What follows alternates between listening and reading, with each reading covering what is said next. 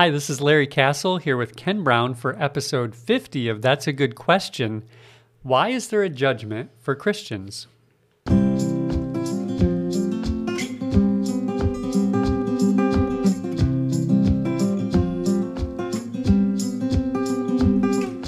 Well, our last few episodes, we've been talking about issues related to the local church and things like philosophy of ministry, uh, and even church size. Mm-hmm. And we deal with those issues because, as we made clear when we started talking about it, the local church is very, very important. Mm-hmm. Uh, it's important for what God is doing in his world today, it's central. And we saw that the Bible refers to the local church as the, God's household, the pillar and foundation of the truth. And uh, we've also seen that it's the church that carries out the Great Commission, mm-hmm. uh, which all of us as Christians are supposed to be engaged in. So that raises today's question because if the local church is central to the mission and each Christian is to be involved in it, then what if we're not? Mm. You know, what if what if we're not engaged in that thing we're supposed to be about? So what if we use our lives for mm. other mm. lesser things? Right. And so today we're going to see that there's actually a judgment for all believers. But for many, that might seem shocking to hear. That mm-hmm. seems contrary to something that the Bible does teach, namely that Christians can't lose their salvation. Right. So, uh, you know, we had an episode on that a few months back. I recommend go back and watch that if you're wondering about that question. March, March 5th. March episode. 5th. Yeah, yeah, we'll put a little link. Uh, which side is it over here in the top? if you're watching on a web browser, you'll see a link to it. Hmm. Um, so we had an episode on that, and today we want to answer the question: Why is there a judgment for Christians? Yeah, not not only does the fact of a judgment for Christians seem to conflict with that biblical truth of eternal security, it raises some additional questions. Some of them related, like why a judgment at all? For, mm-hmm. for Christians? And mm-hmm. what is the basis for such a judgment? And when is this judgment going to take place? So we'll try to touch on all of those in this session. Yeah, good, good. So, so let's begin with where the Bible teaches that there will be a judgment for Christians. There are a few key passages that that teach this. Uh, the two most direct are found in First and Second Corinthians.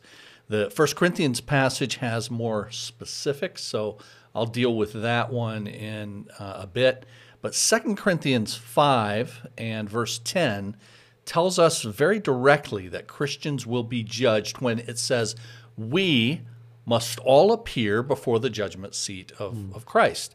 Now, the Apostle Paul wrote that, and he's writing there to people that he assumes to be Christians and includes himself when he says, We must all hmm. appear mm-hmm. before the judgment seat of Christ. So there most definitely is a judgment for Christians and its name is often taken from that passage, the judgment seat of Christ. So it's necessary to have some way to distinguish between judgments then, because the Bible teaches right. that there's more than one. Right.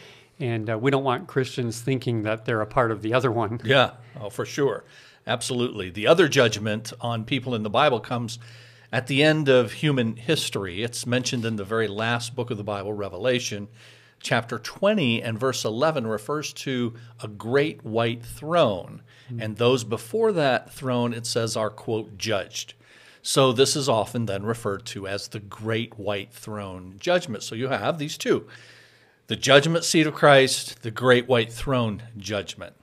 The judgment seat for believers, great white throne for unbelievers. You mentioned that there are two passages that, passages mm-hmm. that especially deal with uh, the judgment seat of Christ. You talked about the Second Corinthians right. 5.10 one. What's right. the other one? I, I know you're aware of what these are, but thanks for setting it up for any of our listeners who may be unfamiliar. 1 Corinthians 3 also speaks of a judgment for believers. And as I said earlier, that one provides more details about what this judgment is. Now, we'll see a bit about that later, but for now, just know that it says in 1 Corinthians 3, again, written to those who are assumed to be Christians, it says the quality of each person's work will be, and this is the word it uses, tested. So, so there's a judgment for Christians, but let's get directly then to mm-hmm. what today's question is why? Yeah. Why is there a judgment for yeah. Christians? I mean, we've Christians, right. we've already had our sins forgiven Uh, you know, our past sins, present, future, it's all covered by Christ's death on the cross, applied to us personally. So, as everyone may be wondering, what's there to judge? Well, in those two most definitive passages that I've already given, the 1 Corinthians 3, 2 Corinthians 5, it does not use the word sin with regard to those judgments, but rather it's about our works, and in particular, our work for the Lord. Second Corinthians, much of the book consists of Paul defending his ministry against critics. oh, I know where you're going. Yeah. Wait a minute. Paul was criticized? I am so glad Oh, we don't have to face that kind Absolutely, of of criticism. course. Right. How could that happen to us? What's not to like, right? Right, right. Well, the truth is, we can chuckle, thank the Lord. One, because the flock that God has given us has been very gracious uh, to us and very supportive. But it does go with the territory. And uh, leading in any forum, but leading a church is not for the faint of, of heart. But the truth is, Paul did catch a lot of criticism, as hard as that may be uh, to, to believe. We had a class uh, here in the past semester in our community institute that meets midweek, in which one of our pastors, Dr. Combs, taught through Second Corinthians. So, any of you who took that class, you know that what I said is true. Paul endured much criticism. Second Corinthians talks about that. And it's in that context, as he's defending his ministry, that he says we will all be judged, including himself. And, and the next verse says, Knowing then what it is to fear the Lord, we try to persuade others. Now, that is this because I, Paul, am going to stand before the Lord like all Christians. Mm-hmm. I'm trying to live in a way that persuades you of the authenticity of my calling. Paul wanted to be able to stand before the Lord having fulfilled his assignment. And the Corinthians and others should see that and follow his leadership as an apostle called by the Lord. Now we know Paul indeed did fulfill his ministry. That's why in the very last chapter that he wrote in the Bible, 2 Timothy chapter 4, verse 6 says famously, "The time of my departure is mm-hmm. at hand. I have fought the good fight. I finished the race. I've kept the faith." And so he looked forward to a reward when the Lord returns. Sometime after Paul's death, he would get that reward uh, when the Lord comes back. So in 2 Corinthians 5:10, it's about Paul being faithful to his calling. But he says that we all likewise are going to be judged for the deeds, it says, done while in the body, whether good or, or bad.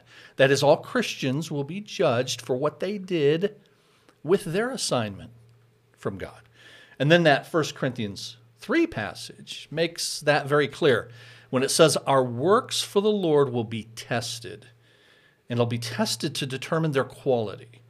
The, the passage divides work, many of you are familiar, I know you are, Pastor Larry, into two kinds of work that which is lasting, that which is not, using building materials as a, metaphor for our, our works.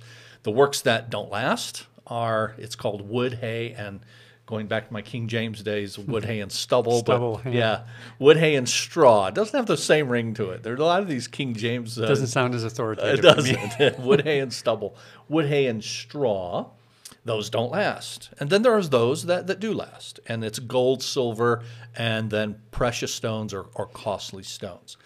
Now, it's important to know, so please understand, this is not about whether one is going to heaven or hell, because it's only for believers, and genuine believers are, in fact, going to heaven. And this is proven in 1 Corinthians 3 passage that talks about this uh, judgment seat. In that passage itself, because it says, even those whose work is wood, hay, and straw, they will, it says, quote, will be saved. Now, I mentioned earlier that those passages don't use the word sin, so many have made a point out of that to further prove that this is not like the great white throne because it's not about sin and our sins are all forgiven and, and so on. Now, for myself, honestly, living a life as a Christian mm-hmm. of wood, hay, and straw, I mean, what mm-hmm. else could you call that? Yeah. Right? So it's still sin, even though the word, I grant, is not used in those two passages. The activity or lack of activity on behalf of the Lord is, in fact, still sin. And I have mm-hmm. no trouble then calling it that. But as we've said, if someone is a genuine born again believer and yet they frittered away much of their life by, yes, sinfully, misspending that, that life, then they still do go to heaven. But I don't think we need to downplay the fact that it's sin to fail to steward, manage what God has entrusted to us for his, his purposes. I think part of the reason that we avoid the word sin with regard to this judgment for Christians is because we mistakenly think that the only result of judgment for sin must be hell. Mm-hmm. And since this is not a judgment about whether we're going to hell, it must not be a judgment about sin. Here, here's an example of that. I mentioned in one of the sessions we did several weeks ago, we were talking about some of what Roman Catholicism teaches mm-hmm. uh, about how we get to heaven yeah. and work salvation. And I mentioned that years ago I attended a debate. Uh, you may remember that. Excuse me. And at the end of the debate, there was an opportunity for the audience to ask questions, mm-hmm. and I knew that, and I spied out where the microphones were. for, and as soon as they were finished, and they said, "Okay, we're going to take questions," I jumped up to go to a microphone, which was really only feet from where I was sitting. Seven people got in front of me, even wow. despite that. So I was number eight in line, but it meant I did get a question. And the subject of this particular debate was eternal security. So can a person lose their, their salvation? Mm-hmm. And you remember mm-hmm. I, I quoted heard, to the Roman Catholic uh, debater, I said, uh, You said that a, a, child of God can be disinherited. He actually said that during, mm. the, during the debate. And I said, but you got, you know, passages like John 5 24, Jesus says, Truly, truly, I say to you, he who hears my word and believes on him who sent me has eternal life hmm. and shall not come into condemnation, but has passed from death to life. So I said to him, You know, it says those who believe in Christ, genuinely believe in Christ, has, present tense, something called eternal life. And I said, So in order to believe what you believe, you have to deny one of two things. You either have to deny that eternal life is a present possession, hmm. or you have to de- deny that eternal life is forever. Mm-hmm. So which of those do you deny? and he says, "Now say that again." and I said, "You have to deny to it's a it. present possession, or you have to deny that eternal life is." Those is pesky forever. words. Mm-hmm. That's right. And then he says both of them. He kind of repeats it back. Yeah, eternal life is a present possession, and it lasts forever. And I thought, well, okay, the, the debate is over, right? Mm-hmm. It would have to be, mm-hmm. wouldn't it? Yeah. And then he says, but it's like having a driver's license it's valid, but it's got an expiration on it. Well, he just he just took one of the things eternal, he just conceded. Then. It's yeah. not forever. Yeah. I wish my driver's license was forever. I'd never have to go back to Secretary of State, right? Lots of us are glad your driver's license is not forever. Regular reevaluation. that is true. I just went a few weeks ago and they let me buy without requiring glasses, wow. like at night, you know, because I'm really squinting in there to so see. They didn't little... go out and get in the car with you. just to look at the well, you had to look at the little hey, sign and read the letters. Right. We just went on a trip about five hours, and I did fine. That's what I'm I? talking about. Oh, that's true. that's true. There was an incident we're gonna have to tell you all about. That is true. I'm glad you guys were there to help me out. we will. We'll tell you about it sometime. So I forgot about that. so I say that to him, and you know he says, you know, the the uh, the driver's license thing. But then he says this. He says later in John chapter five, it must be that you can lose your salvation because it talk. This is a quote. It talks about judgment. Mm. Oh. So for him, the mere fact that there is judgment can only mean one thing: whether you're going to heaven or hell is still in question. Right. And that's the way many people think then about judgment. So he pointed to this judgment later in the chapter it's as if that proves that it, you can't be automatically going to heaven if there's judgment, because in his mind, apparently, judgment can only be about eternal security. But really, if we're going to change a word in the way we describe what happens for Christians with regard to any judgment, I'd say change the word judgment instead of mm. instead of uh, avoiding using the word sin yeah. to describe it, yeah. so that we can think of it properly. If judgment connotes heaven or hell for you, well, then don't think of it of this as this reckoning that's going to happen as as judgment. Yeah. But I mean, we said already that it's called the judgment seat of Christ. oh, oh, so you know, in Second Corinthians right. chapter five, verse ten. Uh, so it is hard then to think of it as anything other than judgment. True. Yeah, I know. Great point. You're right. Uh, it does use the word judgment in that passage, but that's in our English Bibles.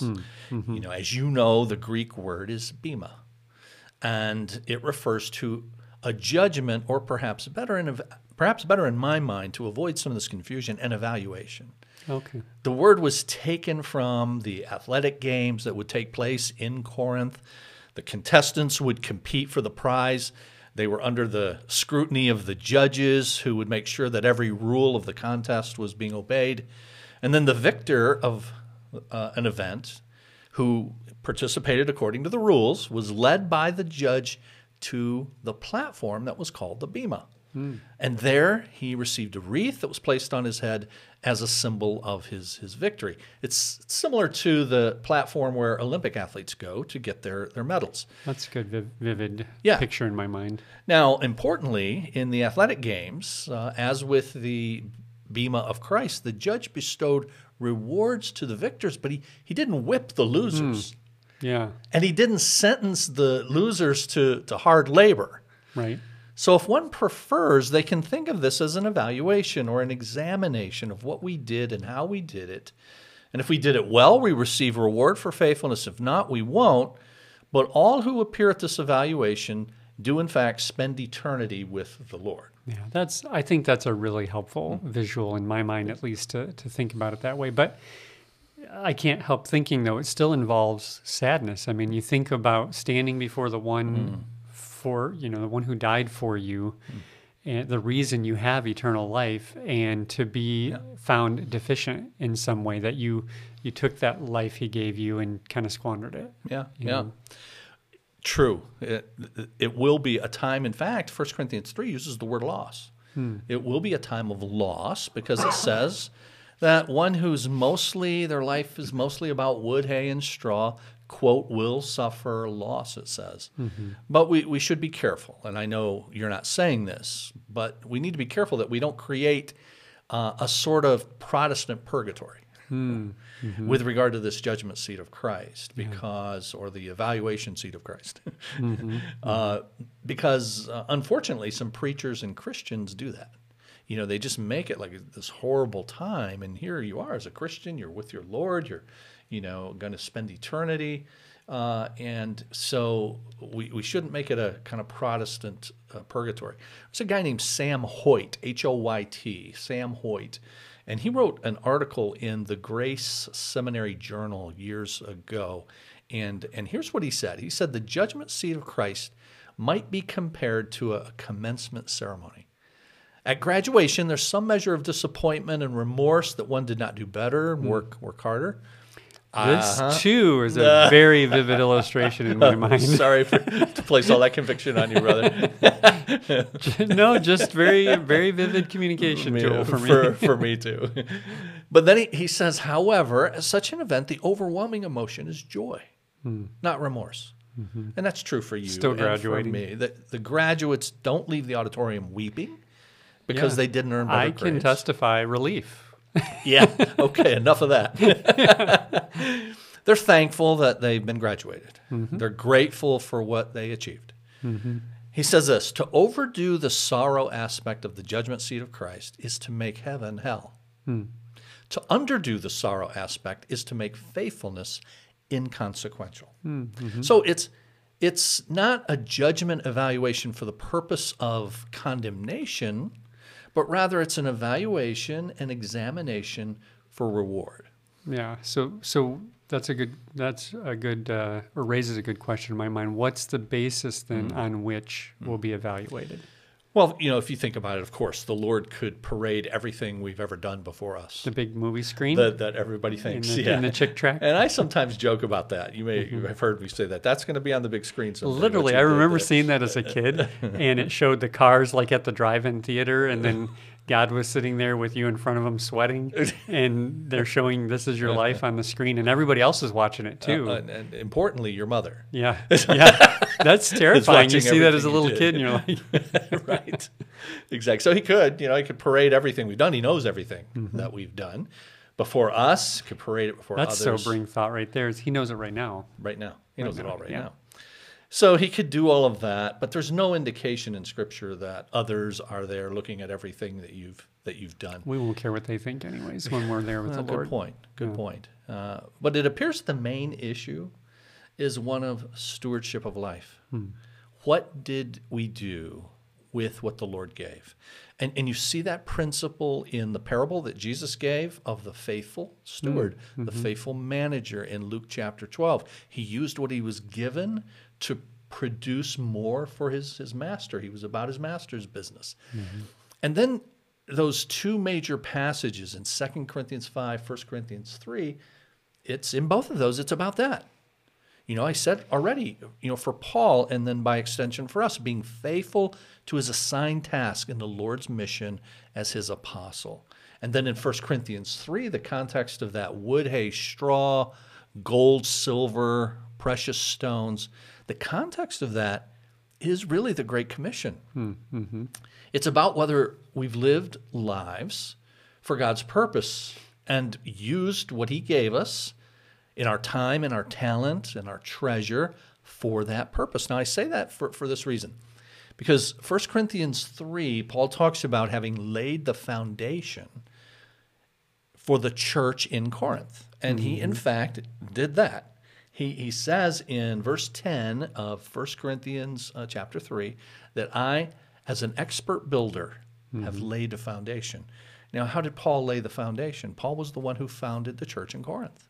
Acts chapter 18 in your Bible, he visits Corinth, he preaches the gospel, God works, people are converted and uh, discipled, and a church is established. And he is now later with 1 Corinthians and 2 Corinthians writing back to this church that he he founded, that he planted.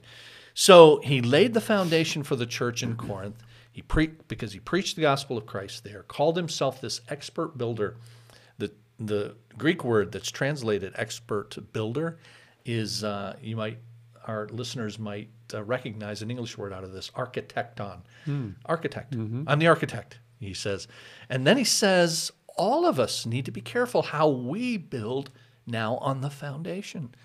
The building is the church that's been formed, the local church in Corinth. And if you want any further proof of that, that passage about the judgment seat and our works being tested, wood, hay, and stubble, all of that, is 1 Corinthians 3 10 through 15, six verses, 10 through 15.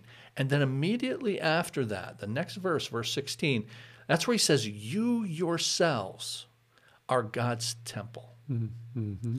Now, many of you, uh, our listeners, might be familiar with the Bible saying that your body is the temple mm-hmm. of the, the Holy Yeah, I was Spirit. going to say that might be what people think of immediately. Of course, our bodies. And that's in 1 Corinthians as well, but in a different passage. It's in chapter 6. Mm-hmm. And it says, your, your body is the temple of the Holy Spirit in 1 Corinthians chapter 6, 19 and 20. But here's what's interesting. Unlike in English with our word you, mm-hmm. in Greek, as you know, there you have a plural form of you and you have a singular form. they have you and y'all. They, and that's that's right. Yeah. You can tell by looking at how it's spelled in Greek. Is this plural you or is it singular you? And in chapter six, your body is the temple of the Holy Spirit. That's the singular. Mm-hmm. You individually, your body. But in chapter three, in verse sixteen, in the context of this wood, hay, and stubble, gold, silver, precious stones, judgment seat of Christ, uh, it's in the context of you yourselves are God's temple. In fact, that's why in the NIV and many translations, it, it doesn't just say you are God's temple Yeah, because you could say that; it would mean the same thing, but that's in English, out. but now you have to know which you have to know. Is it talking about plural? Is it and, and, and you'd have to look at the Greek and see how it's spelled. So they do you the favor of saying you yourselves, Mm-hmm. plural, are God's temple. Yeah. You all y'all Mm-hmm. taken together, the church are this temple to the Lord. And, and Paul laid the foundation, and we are all contributing to its being being Mm-hmm. built and built up. So, the, and, and think about this as well. Those that are commended at the end of Paul's letters, letters like First and Second Corinthians, are always those who are partnering in the mission of the local church to expand God, God's glory through building the church and starting through that other churches. Mm-hmm. So this evaluation is primarily about faithfulness to God's mission through his church. Good. Yeah. And so then let's move on to the next aspect of that. Then when is this mm-hmm. evaluation of believers going to mm-hmm. take place? Does it does this occur as soon as we're absent from the body? So, you know, I pass from this life into the next, and boom, I'm there at the judgment seat. Uh, you know, absent from the body is present with the Lord, or sometime later. Yeah. It, it turns out, and I'll give a couple of passages that, that prove this, but it actually takes place at the end of the age. Okay. And for those of us who believe in a pre tribulation rapture, a rapture of the church, for those who are alive at the time of the Lord's return, they'll be called, meet the Lord in the air. Uh, many will have, brothers and sisters will have already departed, and uh, they will be raised, their bodies raised and joined with their spirit at that time, the, the Bible teaches. But it's at that time. It's when the Lord returns, uh, and I believe when the Lord returns in the rapture, but it's at the end of the age. And a couple of passages show that. I mentioned Paul, that famous passage of the last chapter of the last book that he wrote, 2 Timothy chapter 4. Hmm. I've run the race, I've kept the faith. But then he talks about, there is now therefore laid before me, uh, waiting for him, a reward that I will receive mm-hmm. from the Lord, the righteous judge. He says, mm-hmm. Well, when's this going to happen? When's the reward going to hmm. happen? It says it's going to happen when he returns, it's going to happen at his appearing. Hmm. 2 Timothy 4 8. Not my disappearing at his appearing. I like that. That's good.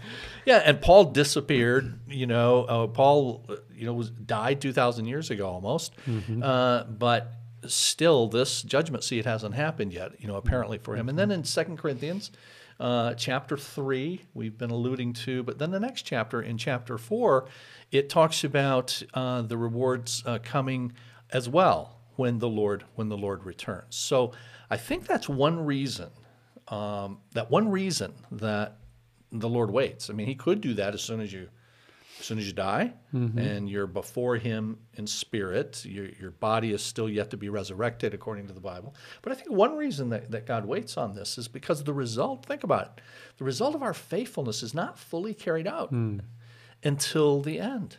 Mm-hmm. There are there are ripple effects that go on for generations and centuries, and if the Lord tarries, even millennia. yeah. That's a, that's a, that's an amazing thought to think about. What we're doing right now counts forever. Yeah. Right now counts forever. And the impact that you're having on people for eternity, and then the impact that those people have, and you're dead and gone, mm-hmm. and you're with the Lord, and you don't know all that's happening with that. And you'll find out when all of the ripple effects have, Yeah. have taken place of your faithfulness. Now, this is sobering, but also of our unfaithfulness Yeah. you know the lord has the ability to to show and and i believe i, I can't prove this uh, but i speculate that he may well show some of what could have taken place Yeah. had we been more faithful I'll add one more category to that that I'm so grateful as I look back over life of God's faithfulness in spite of ours. oh preach it Right? amen Yeah, but all of those things make sense. Yeah, to think about the ripple and I think that uh, the reason I just said I speculate that he might at least show some of that, what could have happened had we been more faithful, is because it will highlight his faithfulness. Yeah. Despite our unfaithfulness, Yeah. he remained faithful to us. right? Yeah. Yeah, help us see the bigger picture. Um, so we've looked at what it is, Yeah. we've looked at when, and then uh, lastly, what we started off asking, and that is why. Yeah, why is there one at all? It's uh, one. It's the basis for rewards that we will have in in the kingdom. That's one. But but I believe the overarching reason is that it's going to be yet another demonstration of God's grace in our lives. Uh, yet another one. Even then, one. You know, we'll look at everything that God produced through faithfulness and through works of gold, silver, and precious stones in his mission. And we'll just be amazed that he allowed us to participate Yeah, amen. in this because because we'll remember, and I hope we remember now, it's really him doing the work through us.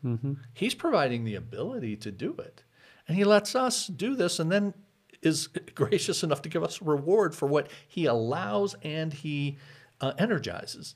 Philippians in uh, verse thirteen says that it's God who works in us.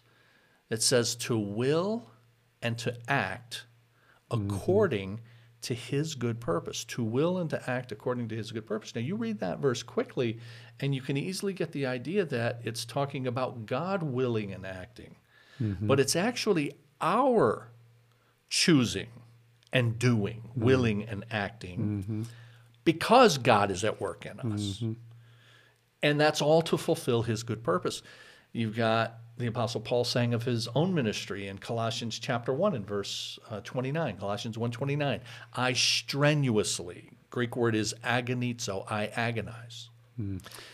contending but then he says with all the energy that christ so powerfully works in me so that's one reason we're just going to be awed yet again that God was gracious enough to let us participate in what He did in His world, even though He was the one producing it. And then, as we said a minute ago, He was faithful to us despite mm-hmm. our own unfaithfulness. Yeah, I think that reminds me of the passages you cited. Uh, one of my favorite passages, I think it's Second Corinthians chapter 5, where we're called his ambassadors. Hmm. And he says, It is as though God is beseeching yes. you through us. That's right. Be reconciled Amen. to God. And That's right. the thought that you can be God's mouthpiece, Preach you know, he's doing that through Amen. you. So, so there's going to. That's just a few. Sorry, that's just that's a, few verses after. Yeah. In Second Corinthians five, about it, yeah. what we've been talking about mm-hmm. here about the, the judgment seat. Yeah. Yeah, exactly. So, so there's going to be no bragging. No. And right. no strutting mm. around for any of the believers in the kingdom. you know, several times in Scripture, going back to the prophet Jeremiah and then being used in the New Testament in First Corinthians, for example. Let him who boasts yeah. boast in the Lord. That's what we'll do. Amen. So uh, this is a good reminder of, mm. you know, we're talking about, it seems like something, this is far away, but this is a reminder of why we're here right now mm. and how we should be serving the Lord with all of the resources yes. that he's entrusted to us. Mm. Uh, you know, he, he gives us time it's his timetable, our life. You know, he sets the beginning and the end. He gives us abilities, all of the resources, material wealth that he's given us, and he's graciously given it to us to complete the mission that he's given us. So, Pastor Ken, thanks. And uh, thank you at home for watching. Uh, forgot to hit the button a little earlier today to remind you all to subscribe and hit the notifications bell so you know when these new videos come out. And uh, like most of our episodes, this is a great message. If you know somebody that would benefit from this, share the video to them as well. And uh, thanks again for watching. We will see you next time. If you have a question you'd like us to consider, you can send that in to our email address, info at cbctrenton.com, or text it to us at 97000.